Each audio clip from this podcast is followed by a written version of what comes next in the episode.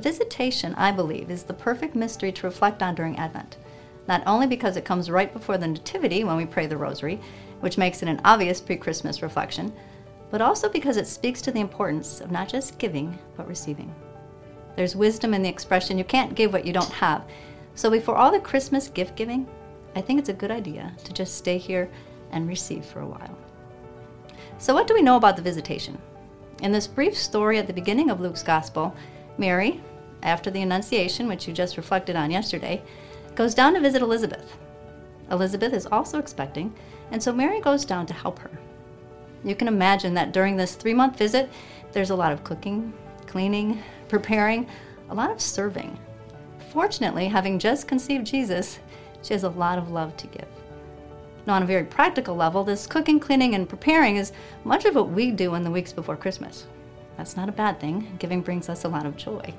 We just have to be careful that it doesn't take away from our willingness or our ability to receive.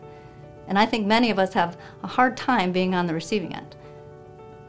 I had a hard time receiving, but I don't think it was my fault. I blame my sisters. I have three older sisters, and every time we went somewhere with my parents when we were young, we'd always be sitting together, and people would come up to us and ask, Do you girls need anything? Do you girls want dessert? Do you girls want something to drink? In response, Kitty, my oldest sister, would reply with, No, thank you. Then Val, No, thank you. Then June. I'd be the last one in the row saying, No, thank you, usually to something I really wanted but saying no seemed to be the right thing to do. I took this no thank you, I've got this, I don't need anything attitude into adulthood. Then one day in prayer, quite a few years later, and through a pure gift of grace, I understood how wrong that attitude toward receiving was. The idea of self sufficiency is absolutely illogical and actually a bit scary. We can't save ourselves. Everything is gift. If I didn't receive anything, I would have nothing. Now I ask Jesus for everything. But going back to Elizabeth, Mary visited her with the best presents ever. And yes, I'm trying to be a little cute, meaning presence with a CE. Mary brought Jesus. Initially, Elizabeth's response sounded a bit hesitant. Who am I? Why is it that you should come to me?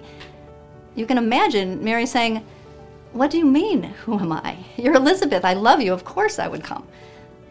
And the result of Elizabeth then receiving Mary and Jesus, she was filled with the Holy Spirit.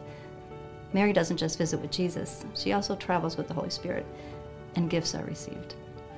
John leaped for joy. He experienced the fruits of the Holy Spirit before he was even born. Elizabeth understood that Mary and her baby were blessed, a gift of understanding. Elizabeth knew that the baby was her Lord and that Mary was the mother of God. The gift of wisdom or knowledge, or most likely a combination of both.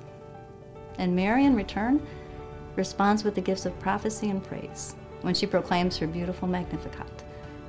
So many gifts are being offered and so many gifts are being received. So, this is my challenge to you during this very busy time of Advent because you can't give what you don't have. Set aside some time to pray and receive today. Pray the Rosary, or maybe at least the 10 Hail Marys for the mystery of the visitation.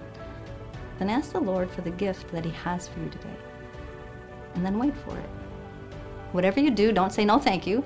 And don't wait until Christmas to open it, because it's going to be something that you need right now. Receive your Advent gift with gratitude and with joy.